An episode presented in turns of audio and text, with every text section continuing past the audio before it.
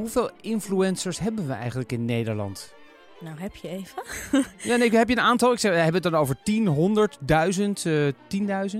Nee, ik heb daar geen aantal van. Nee, maar heb je een beetje een schatting? We hebben wel de 500 influencers in Nederland? Nee, joh, duizenden. Ja, zoveel? Ja, dat denk ik wel. Ja, ik denk ook dat het een enorme uh, wannabe, uh, wannabe beroep is eigenlijk. Er zijn zoveel jonge meisjes die, die continu staan te poseren voor de camera. Um, en, en die heel graag die gratis producten ontvangen. En, en hopen dat ze daar ooit op een dag hun werk van kunnen maken. En dat komt ook weer omdat zij geïnfluenced zijn door die grote namen.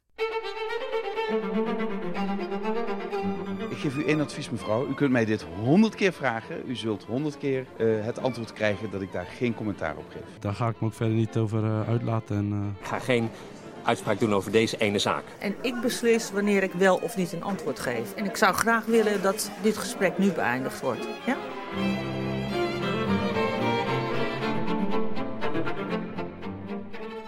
Dit is Geen Commentaar. Een podcastserie over communicatie. Dit seizoen staat in het teken van 75 jaar Logeion en we behandelen dan ook verschillende vormen van communicatie. En zoals je net al kon horen, gaan we het in deze aflevering hebben over influencer marketing. Ik sprak met Ella Fortuin Ruigrok. Zij is oprichter van Brands Connected en begeleidt influencers en BN'ers zoals Rut Gullit en Daphne Schippers. Ik sprak haar over dat fenomeen. Nou ja, fenomeen. Het principe is natuurlijk al zo oud als de weg naar Rome. Ik bedoel, Humphrey Bogart maakte al reclame voor chocolaatjes en Elizabeth Taylor die deed al in 1949 reclame voor Max Factor lipstick. Ik denk dat het nog steeds het oude principe is. Als jij een, uh, een groep dames aan tafel zet en uh, een vertelt dat ze een nieuwe lippenstift heeft, ja, dat is ook influencen. Hetzelfde als dat, um, nou, wat ik een mooi voorbeeld ook wel vind, dat is lang geleden, maar nog niet zo lang geleden, is bijvoorbeeld uh, prinses Diana. De wereld lag aan haar, vrouwen lagen aan haar voeten om het imago wat zij had, om wie ze was. en ook om de kleding die ze droeg. Uh, en dat, dat is iets wat je toen zag, maar wat je nu nog steeds zag. Als de, een van de prinsessen iets moois aan heeft. Ik geloof dat het er een beetje afhangt van wie dat dan is, maar daar heb ik geen verstand van. Dan is het de volgende dag uitverkocht. En dat geldt dus nog steeds. En de macht en de kracht van influencers is tegenwoordig gigantisch. Al helemaal dankzij die ene uitvinding: het internet. TV-programma Kassa verwoordde het vorig jaar mooi. Deze week stonden ze weer volop in de aandacht. De zogeheten influencers. Nou, je vindt ze in allerlei categorieën en op verschillende platformen. Zoals TikTok, Instagram en YouTube. Maar wat ze met elkaar gemeen hebben, dat zijn hun vaak jonge volgers. En die kunnen erg interessant zijn voor adverteerders. Veel jongeren kijken de hele dag op hun smartphone. Deze VMBO-scholieren ook. En ze verslinden alles wat de influencers maken. Alles wat influencers posten wordt dus verslonden. Erg interessant dus om als merk een samenwerking op te zetten. Voordat ze haar eigen bedrijf oprichtte, werkte Ella voor een PR-bureau. En daar waren de samenwerkingen tussen merken en influencers aan de orde van de dag. Ik heb jarenlang voor Nespresso gewerkt. En um, ik vind dat Nespresso een heel goed voorbeeld is die dat goed doen. Die gaan namelijk voor langdurige samenwerkingen. Dus die kiezen per jaar, en dat deden wij dan als PR-bureau, deed ik met mijn team kozen wij de juiste influencers die heel goed pasten bij het marketingplan wat we dat jaar voor ogen hadden voor Nespresso. Dus de campagnes die we, uh, die we verdeeld over het jaar hadden ingepland. Um, de doelgroep die we wilden bereiken. En daarop kozen we dan de influencers die we daar graag bij wilden betrekken. En um, ja, dan speelde inderdaad het bereik mee, maar ook hun interesses. Uh, Kortom, of daar een goede match mee was. En dat deden we dus op een duurzame manier, waardoor die continu terugkwamen. En waardoor voor iedereen duidelijk was: oh ja, die, ja, dat is Nespresso. En wie, wie waren de influencers voor dat uh, project? Uh, we werkten toen samen met uh, Jara Michels, Jordi. Um, die heel erg op sustainability zat. we hebben een tijdje met Miljuska samengewerkt. Hoe zorg je er dan voor dat die mensen, die influencers, echt ja, hun werk gaan doen. Want ze worden overal voor ingehuurd. Zo'n zo'n Yara of zo'n uh, Miuska, ja. als ik het goed uitspreek. Ja, ik bedoel, die hebben zoveel merken met wie ze samenwerken. Daar ben ik namelijk niet zo'n fan van. Mensen die dus een groot bereik hebben op social media en vervolgens met Jan en allemaal maar gaan werken en dus vervolgens uh, twintig samenwerkingen op een jaar hebben of misschien Want dat zelfs gebeurt wel, toch? Dat gebeurt zeker, ja. ja. Ja, en ehm, dan mis je naar mijn idee echt de boot als merk en als influencer. Want ja, dan, dan, dan ben je niet meer eh, betrouwbaar. Nee. En dan heb je geen, eh, eh, geen credibility meer. ehm, en heb je ook niet zoveel influence factor meer. Toch gebeurt het dus vaak dat merken gewoon maar met hagel schieten. Gewoon hup, korte klappen snel thuis. En veel influencers doen dat dus ook. En daar schuilt dus een gevaar in. Over het algemeen is het zo dat de meeste ja, influencer-platformen, waar er heel veel van zijn, een hele grote database hebben met influencers. Een merk komt daar aan en die zegt: Nou, wij zoeken zo'n influencer in deze doelgroep, deze leeftijd, zoveel volgers. En die mag even door dat platform scrollen. Ik werk liever samen met merken die eigenlijk al eh, favoriet zijn bij de eh, personality. Dus een mooi voorbeeld is daarvan een samenwerking die ehm, eh, Ruud Gullit nu heeft samen met Giraffe t-shirts.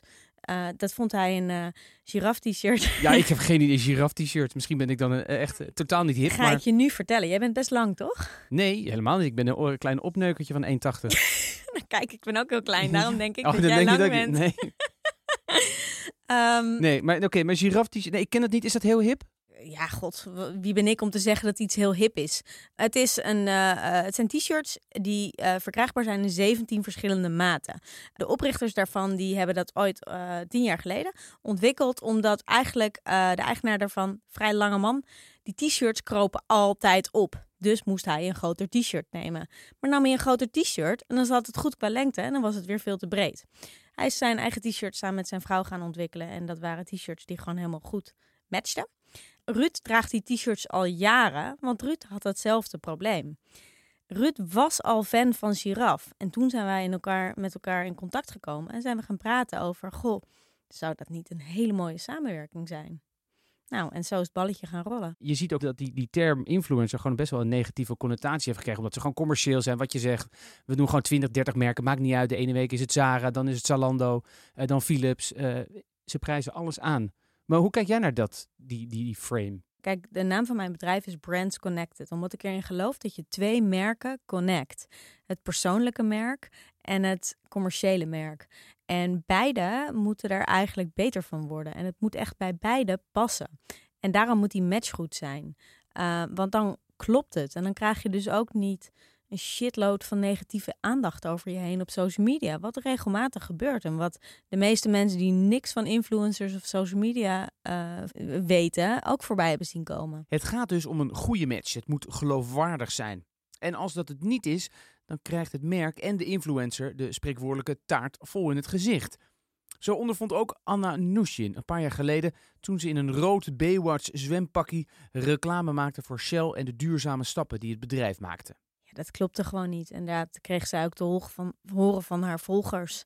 Um, ik vraag me daar dan dus ook heel goed in af of zij daarin goed over nagedacht heeft.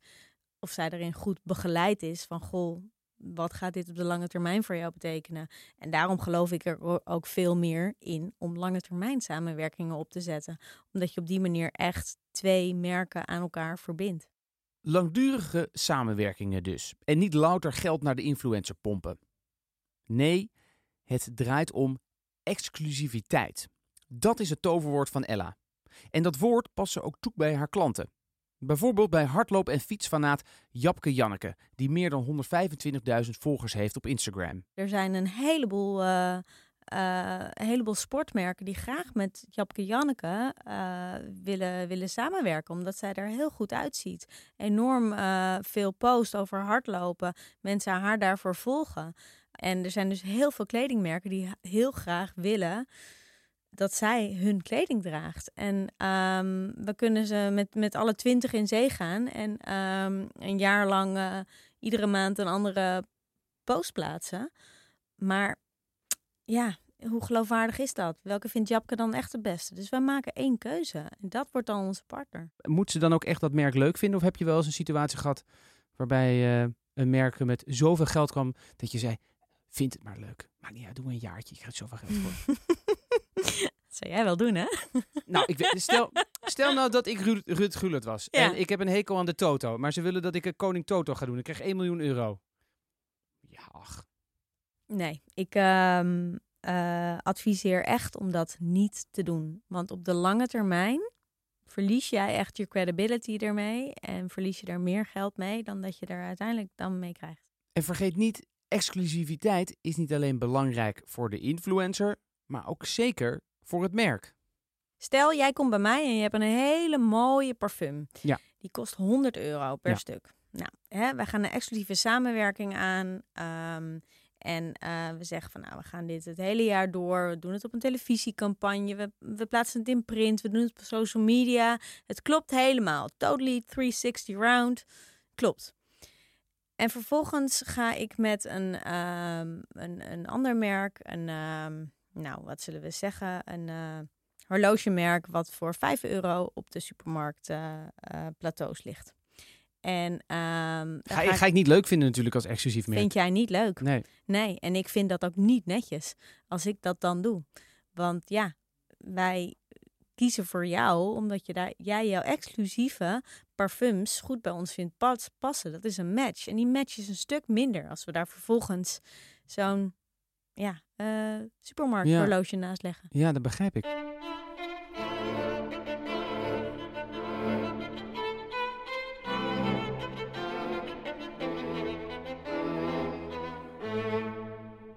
Even een stapje terug, want het is alom bekend dat je als influencers volgers of bots kunt kopen.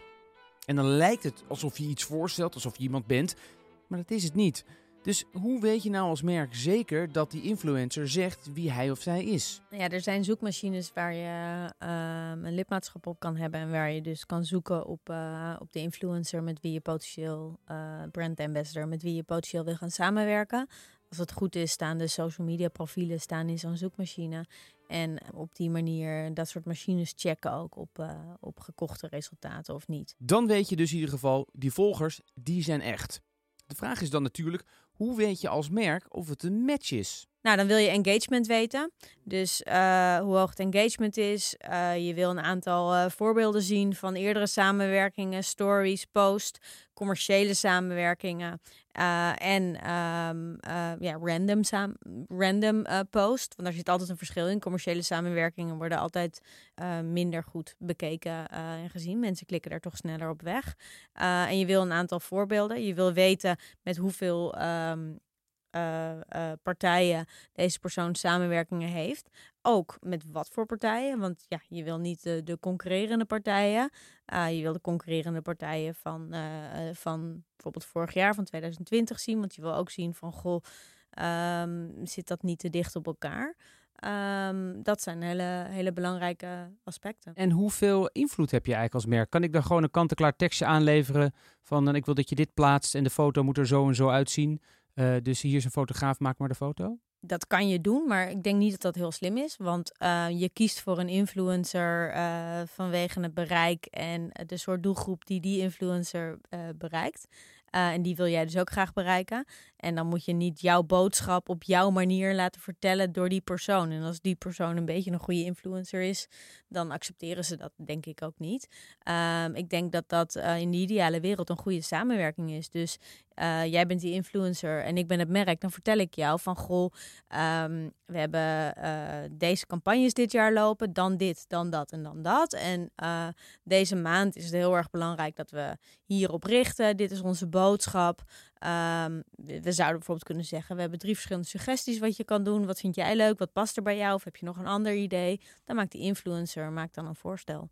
En um, op, op zijn manier, waardoor het wel eigen is. Ja, maar toch, de, dat. veel uh, communicatiemensen en marketingmensen die houden graag van controle. Ja, maar op die manier heb je dus controle. Ik hou ook enorm van controle. En ik stuurde dan uh, mijn, uh, mijn briefing met ons team, stuurden wij naar, naar de influencer in kwestie. En we vroegen van, goh, wat denk jij? Wat past het beste bij je? Wat vind je leuk?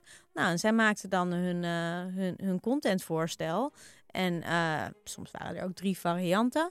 En dan zeiden we, nou, dit is leuk, maar je moet in je kopie moet je nog eventjes dit aanpassen. En dit is niet handig. Soms zeiden we zelfs, ja, sorry, maar uh, er staat daar een, uh, een andere uh, koffiemachine op de achtergrond. Dat kan natuurlijk niet. Nou, zo. Welke trends zie jij eigenlijk op dit moment op het gebied van influencer marketing? Is er een bepaalde eh, evolutie gaande. Uh, online aankopen is natuurlijk ja, enorm gegroeid sinds de coronacrisis. Um, en um, daar zijn uh, zowel uh, de, de consumenten in gegroeid als de bedrijven. Uh, en ik denk dat die online aanwezigheid dus nog belangrijker is geworden, waardoor dus um, het influencen ook nog belangrijker is geworden, omdat dat dan een hele snelle knop is naar het aankoopproces.